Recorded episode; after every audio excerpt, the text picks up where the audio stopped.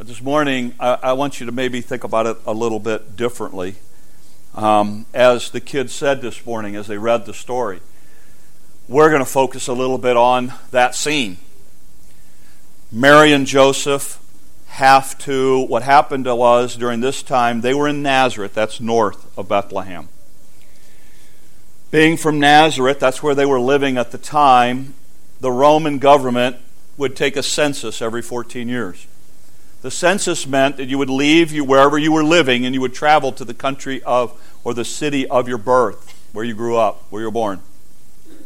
So what that meant was since it was a time for the census, it meant that Joseph had to make a trip to Bethlehem. The trip from Nazareth to Bethlehem is about 80 miles. So very similar to the trip of from here to Omaha.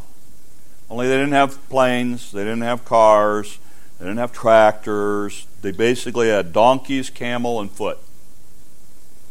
And to add to the story, his, his Mary is uh, eight months pregnant.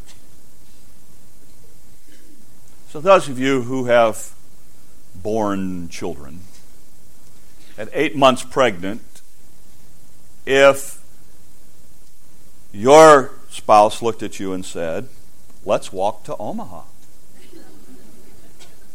What would your response be? And the, and the terrain's pretty rugged. I mean, there are some pretty sharp, steep places along this trip. But the story goes that Joseph and Mary they were engaged. At that time, engagement was kind of like marriage. I mean, and, and the angel had said, we talked to this last week, the angel said, no, you go ahead and take her to your wife. You don't let this be an issue. You go ahead. And so they head down, and he could have made the trip without her, but he doesn't. Takes her with him. And they make this incredible journey from Nazareth to Bethlehem. Now, what's interesting about the story is if this is his hometown, where's his family?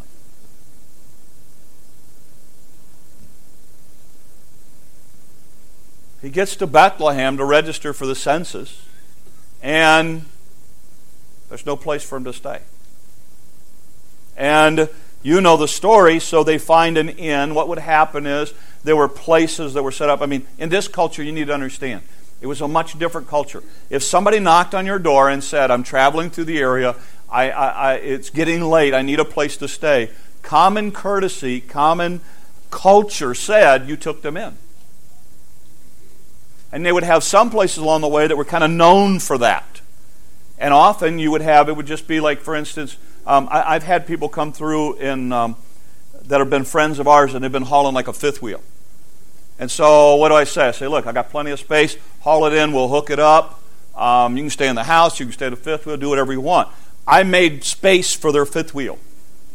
In that day, if they had animals, you would have to kind of take care of the animals and get them some food and get them some water and stuff like that. So often, places to stay, motels, whatever you want to call it, inns, had some place associated with here's a place to park your animal. When they get there, they get to an inn, and the best that they can find out is it's full.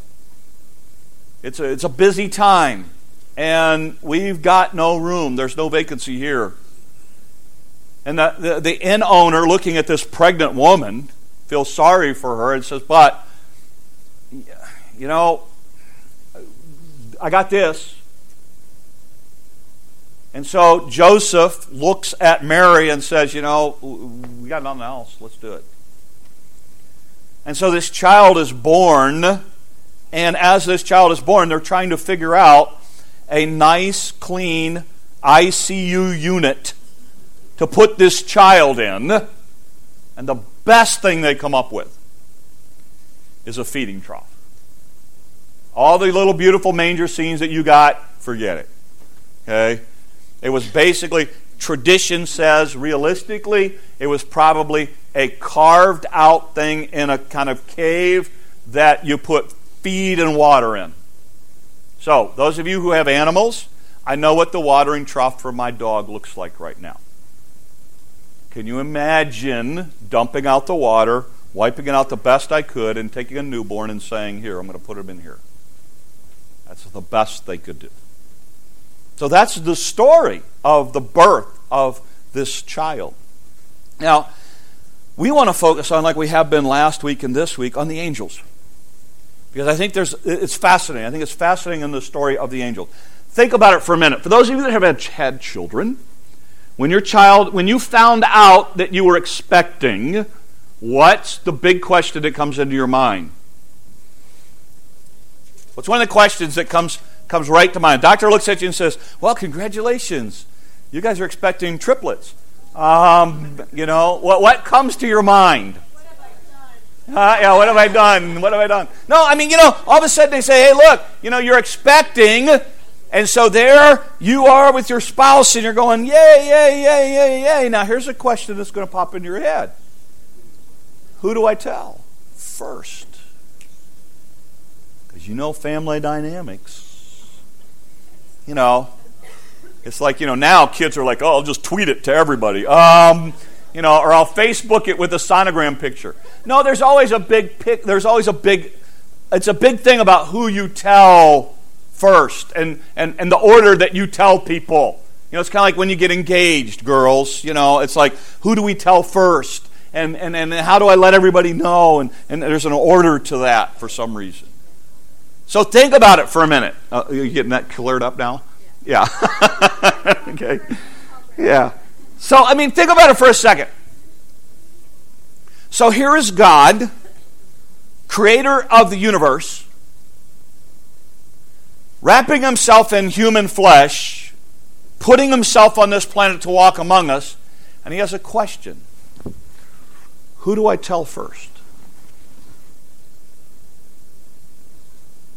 Who do we tell first? And who he picks tells us so much about God. Because who does he pick? Shepherds. Now, you and I have grown up, if you've been around the Bible enough, you have this idea of shepherds as a good thing, right? I mean, David was a shepherd, Moses was a shepherd. You know, we have this kind of shepherd Old Testament idea that like shepherds are are like the kind of people that God likes to use. He likes to use shepherds. At, at, at, that time, it was an agrarian culture. In an agrarian culture, taking care of animals was kind of like the thing. But we're not in an agrarian culture anymore at this time in history.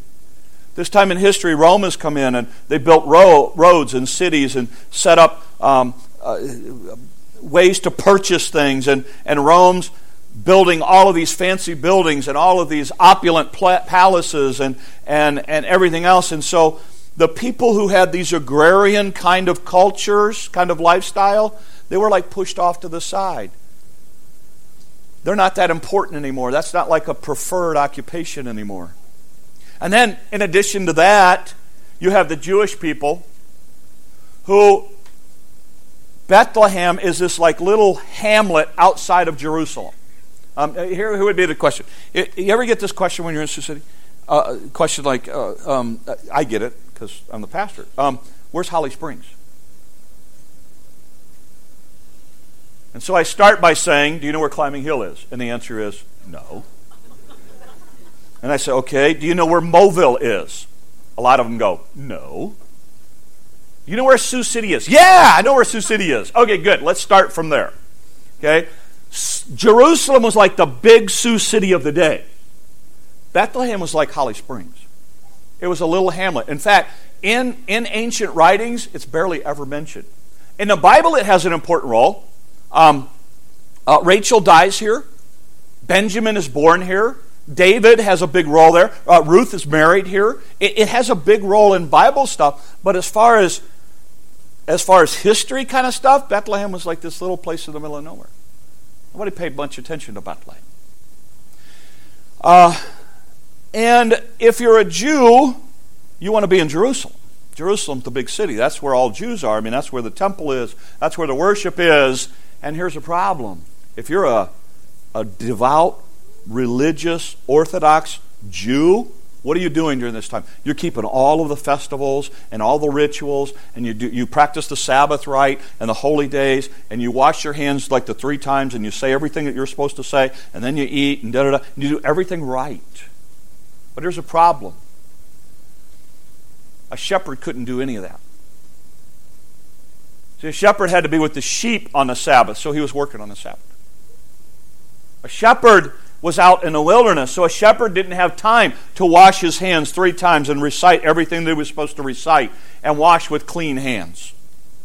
A shepherd couldn't look at him and say, Hey, look, it's Passover. I'm taking off for a couple of days. I'll come back. You guys just take care of yourselves. So, in this culture, a shepherd was not looked at with a lot of, of, of, of, grace and dignity. In fact, they were really the outcasts of society, so to speak. The shepherd couldn't, couldn't not touch dead things, he was living out in the field. Um, so, for a shepherd, these are guys who are just basically, to a degree, they're societal outcasts, if you will. And here's what God does God says, I'm going to tell the shepherds first. Now, a little bit of background here. I'll give you a couple of tradition things that might help you. There is a tower in between Jerusalem and, Beth- and Beth- Bethlehem. Um, the tower was kind of this spot that you could sit and watch over a large area. Historically, we believe that there were what we called in that area Paschal shepherds. And here's what a Paschal shepherd was they were shepherds that specialized in lambs that were fit for Passover sacrifice. So there's a lot of belief that the shepherds are actually paschal shepherds. They're watching over lambs and sheep that ultimately will go to the Passover. And they will probably be the ones to sell those sheep to people who are going up to Jerusalem to sacrifice later on. And so there's some idea that, that they might be involved. There is a tradition during this time also that when a child was born, one of the things that they would do is so, for instance, um, in our family, you know, Josh was born in the end of November, Jimmy's born in the end of December, so in ours, you know, there, we have certain events in our culture. When a child's born, you call people up, they come to the hospital, they see you, they bring you baby clothes, right? Um, in this culture, you know what you did? You got a bunch of people together and they sang. Huh? Um, you know, they sang, and it wasn't the blues. Um, they, they would sing and they would celebrate the birth, and sometimes you'd actually hire singers to kind of come and sing outside. Now let's talk about this story for a second. Let's put some of these pieces together. Here's what happened. First of all, the angel comes and he tells them, Fear not. Three times he says, Fear not. Why? Because these guys are standing out on the hillside, going through the routine, doing the shepherd thing, and all of a sudden they see this angel. And they're scared to death. Because often in this time, I mean, you saw an angel, it was like, okay, I, I, they thought they were seeing God, and if they saw God, they knew they'd be dead. So there, there was a fear that was associated with them. Um, but it says, he says, Fear not, because I bring you what? Kids, help me out. I bring you what? Good tidings. Good tidings. So I'm bringing you good news. This is good. And he goes on to say what? For unto you is born this day. So he's saying, look, there's a child that you need to go see. And he tells them about this child. He says that he is a, he's a savior. And you will find a child wrapped in swaddling clothes, lying in a manger or laying, lying in a feeding trough. And so they tell this story. And then he goes on to say that, and suddenly there was what? Okay, suddenly there's a multitude of the heavenly host. Now, this doesn't mean much to us. But what did the multitude do? What? So they were doing what? Singing. Singing. So all of a sudden now, and this is where this story gets really cool. I want you to stop now and let's kind of backtrack all the way back to Genesis. Who was present when God created the world? The angels. So the angels are present at the first creation. Throughout heaven, there goes this little whisper you're not going to believe what God's done. You're not going to believe what God's done. God is going to walk among them. God is going to wrap himself up like one of them. And he is going to be born, and he is going to walk among them. And all of heaven says, We got to see this. And so, as the angel is standing there saying, Fear not, I bring you good tidings of great joy. And suddenly, there was with the angel a multitude of the heavenly host praising God and saying, Look, we're going to sing like these people have never heard songs before. Why? Because we're seeing the most incredible thing in all the world. And so the angels sing, and what do they sing? Glory to God, right? That's glory to God. Think about this concept for a minute. The glory of God did what? It led the children of Israel all the way across the desert into the promised land, right? and, and it led them by a pillar of cloud, a, a pillar of fire by night, a cloud by day. Okay? Here's a question. Then what happened to the glory of God? See, this is why Israel struggled because every day they could see God. Now all of a sudden they can't see Him now, and they get they get, they get a little nervous. And now all of a sudden the angels are standing there and they're saying, "God's glory, it's come back." it's going to walk among you again, just like it did when, when it was leading Israel in, in the wilderness. Glory to God in the highest, and on earth, what? Peace. Shalom. That, that, we get the idea of peace means absence of conflict. That's not what this passage is talking about. Because you know, Jesus coming on the scene, it was not absence of conflict, all right? He, uh, he ruffled a lot of feathers. What was peace? Peace meant completeness, wholeness, was this idea, even to this day, when, when you talk to a Jew, a true Orthodox Jew, how does, it, how does the conversation begin and end? Shalom. Shalom. And if you've ever heard an Orthodox Jew say this, it is awesome. You know, I'll never forget, it was in Jerusalem. We made this deal with this guy, and at the end of it, I know he reached out his hand, and I'll never forget. I still see it because we were in his shop, and he shook out his hand and he went, Shalom! I was like, oh, that's so cool. It's like, that is so cool to hear in Israel, you know, in a Jewish shop where nobody spoke English. And it's a one, it's a one Hebrew word I knew, you know, and so I went, shalom, you know, you know, or, you know, if you're in the South, shalom, uh, you know. But I mean, it was one of those things where it was like, and what they were saying was peace and, and, and, and goodness and wholeness and, and everything great come to you. That's what I want for you. And he said, in this thing, the angels say, Glory to God in the highest, and on earth, peace. Shalom. And notice what else he says goodwill to men, not goodwill to the Jews. I'm bringing you good news. I'm bringing you goodwill. I'm bringing you an offer, an opportunity here, unlike the world has ever, ever seen. And the angels are standing there singing to their heart's content for these shepherds to understand what they're about ready to go and witness. And then I love the rest of the story. You know how it goes. The shepherd, think about it for a minute. You're a shepherd, you're sitting there watching this thing, and it's like, whoa. And what do they do? They immediately leave, they immediately find this child, and they worship. And then, if you go on and read the rest of the story, it says that they went out and they told everybody what they had seen. And I imagine, I, I, again, mind's eye, not what this Bible says, my, my, my imagination, but I imagine if they were truly Paschal shepherds that later on, one day they're standing there and the guy's going, Hey, I need a Passover lamb. And the guy's going, Okay, I'll sell this Passover lamb, but I got to tell you a story first. This will take care of you this year, but let me tell you what I got to see. There's a lamb that takes away the sin of the world, that means we don't have to keep doing this. That's going to put me out of a job, and I'm good with that. Couple of lessons, two lessons from the story. First of all, who God came to. You realize who God chose to tell this message to first. He didn't go to Jerusalem. He didn't pull out like the best rabbis of the day. He didn't go to the schools where all the new rabbis were learning.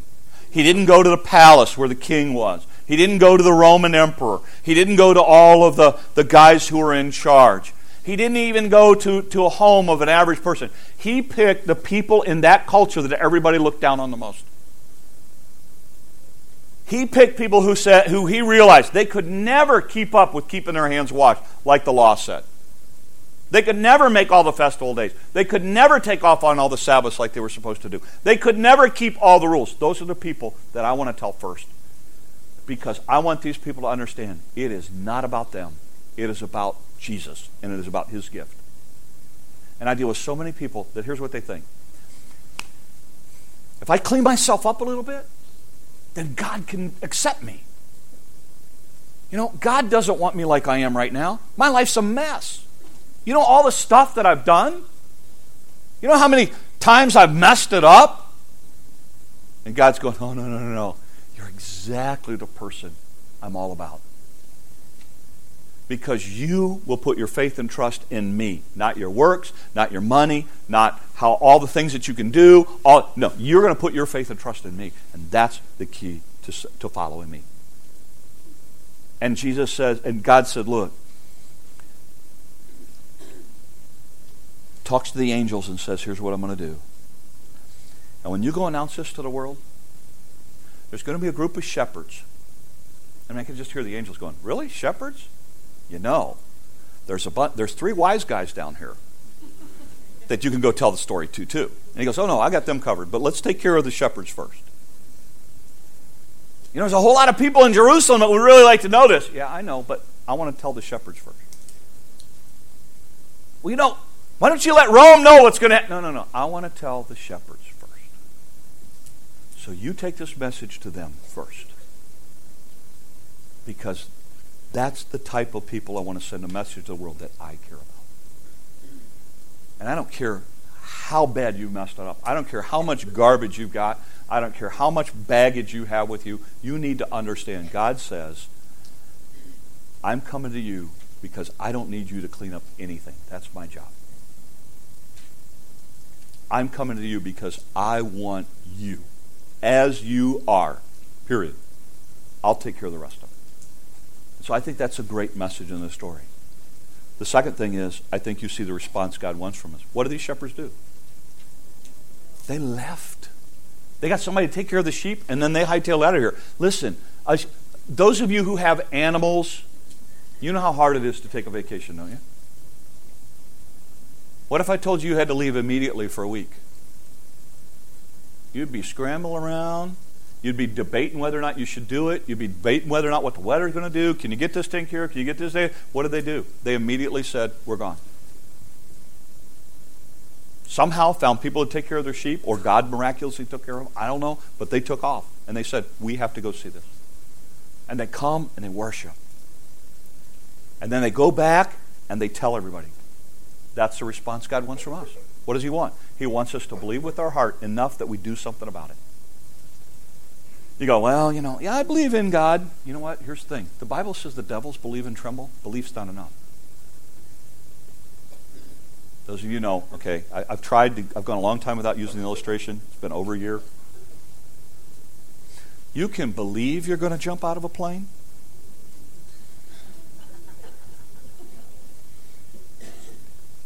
But when you let go, then you've jumped out of the plane. And you can believe all you want that you can do it. And even in my mind, I believe that I could do it. But until I let go, I wasn't sure I could do it. It required an action. Now, salvation is not like jumping out of a plane, okay? Because salvation is a smart move. That's a dumb one. Um, but, I mean, the, the, the, the idea is this the idea is that faith has an active element to it. Romans says it this way that if thou shalt confess with thy mouth and believe in your heart that God hath raised him from the dead, you will be saved. With the mouth, confession is made of salvation. With the heart, you believe in the righteousness. He said, look, it, it involves an internal thing and an external thing. It involves an inward thing where you put your faith and trust in Christ and you say, Yes, I want to believe. And then it involves a thing where you're not ashamed to tell anybody else. You really don't care what people think. Why? It's that important to you. I don't care if people think me being married is good or bad. I'm married. I'm proud of my wife. I wear my ring proudly. I let everybody know she's my wife. Am I ashamed of it? What if you had known me for 20 years and I said, Yeah, I'm secretly married? Yes, this woman exists, but you'll never see her. You're going, It ain't real. It ain't real. Listen, when you put your faith and trust in Jesus Christ, you really don't care who knows. There's an outward thing with you that says, you know what? This is real. This is genuine, and I'm okay with it. You heard me tell the story last week, but I, I think it's, it's very applicable.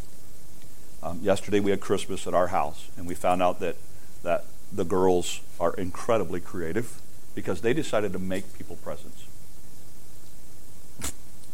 yeah, like, like in our entire house, that's ever been a concept. Three guys? I don't think so.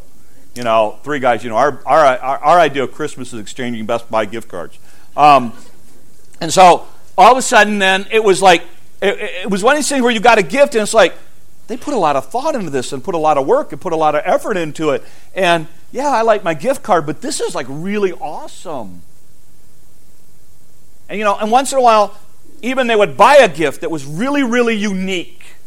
It was like really, really cool. Like Josh got me probably one of my coolest gifts that I think so far this year. I'll take more. Um, but um, you've seen the Angry Birds stuffed animals, and I have the whole collection in my office. He got me last Christmas. This Christmas, you know what he got me? The Angry Birds Star Wars version of all the stuffed animals. So I have all the Star Wars version now. Um, but, huh? Aren't you excited? Yeah, cool. Yeah, I know. It doesn't take a lot to float my boat. But anyway, uh, here's my point. My point is this, folks. Listen to me. They're gifts that, knowing me, they, they, they put that gift together to be able to bring joy to my life. What if I looked at Josh and said, That's a really cool gift, but you wasted your money? And you know what? I don't want it. And you know what? And Josh every day tried to give it back to me and goes, Here, Dad, this is for you. This is for you. And I go, No, I don't want it. I don't want it. I don't want it. I don't want it. I want it. You know? What's that? Yeah, you'd break his heart. And at some point, guess what? At some point, he's going to say, Okay, you don't want it. You understand the Christmas story? It's about God realizing exactly what you need. Wrapping up that package himself in human flesh, dying on a cross, loving you enough to say, I'm going to do that for you. And at the end of it, I'm going to offer you this gift here every day. I, am going to offer it to you. I'm going to offer it to you. I'm going to offer it to you. And every day you say no, no, no, no, no. And then your heart beats for the last time, and you stand before God. Whether you believe that was going to happen or not, doesn't matter. It happened and you're standing before a holy God who gave his life for you, and he has one question for you What'd you do with my gift? Well, I didn't want it then, but I want it now. It doesn't work like that. Too late. I think James Weldon Johnson said it best. Too late, sinner. Too late. Beyond the reach of the love of God. God has to look at you and say, you know what? I got nothing for you. Depart from me. And you go, well, you know, if there's like, look, do the math. If there's a heaven, then there's a hell. But I can't believe a loving God would do that. A loving God didn't do that. A loving God said, stood in heaven, Satan, and his angel said, We don't want to follow you. We want to do it our way. And God said, Fine, I'm going to cast you out of here. I got to prepare a place for you. Here, I'll prepare a for you. I, I won't be there. Everybody for themselves down there, wherever it is. Everybody for themselves. And when you stand before God and you've gone this entire life rejecting His gift day after day after day after day, you know what you've said? You've said the same thing Satan said eons ago. I don't want to do it your way. I want to do it my way. And God says, All right, your call. But I loved you. I gave you a gift. I offered it. every Christmas, every day. I kept putting it in front of your face. I kept bringing people along. I kept doing things to try to get you to accept it, and you kept saying, no, no, no, no, no. I got nothing for you. Don't miss that. Don't miss that. You would break the heart of the people who have given you gifts on Christmas Day to look at them and say, I don't want it. But we'll think nothing of breaking the heart of God every day. And you go, well, you know, I'm just not ready to accept it. Look, let's understand this. If I don't accept it, then what am I doing? I'm rejecting it. To not accept it is to reject it. Don't look at my wife and go, honey, thanks for the present, but I don't want to accept it today. I've rejected it. You go, yeah, but you're going to do it one day. Yeah, if I guarantee it I have tomorrow. But life doesn't have those guarantees. So if I reject it and die, I never accept it. That makes sense? Don't miss that. Don't miss that. This season about God loving you enough to say, here's my gift. All yours, just take it. When I was 17 years old, 16 years old, Detroit, Michigan, I bowed my head and said, Lord, I know I'm a sinner. I know I need a Savior. Forgive me my sin. Come into my heart and my life. Be my Lord and Savior. I want that gift. I want it to be mine. From that point on, my life changed. If I stand before God, He's not going to care that I was a preacher. Not going to care how many years I was married, how many kids I had, what I did. He's going to. Uh, his big concern is going to be what you do with my son Jesus Christ. And I'm going to say, Daddy. You're going to say, Welcome. Welcome. Welcome. Not because of what I've done, because of what He's done. Don't miss that story this week. Okay? That's what the season's all about. And for those of you who put your faith and trust in Jesus Christ, He didn't come so you could just live. He came so that you can have an incredible, abundant life in Christ. Don't miss that. Change what you need to change.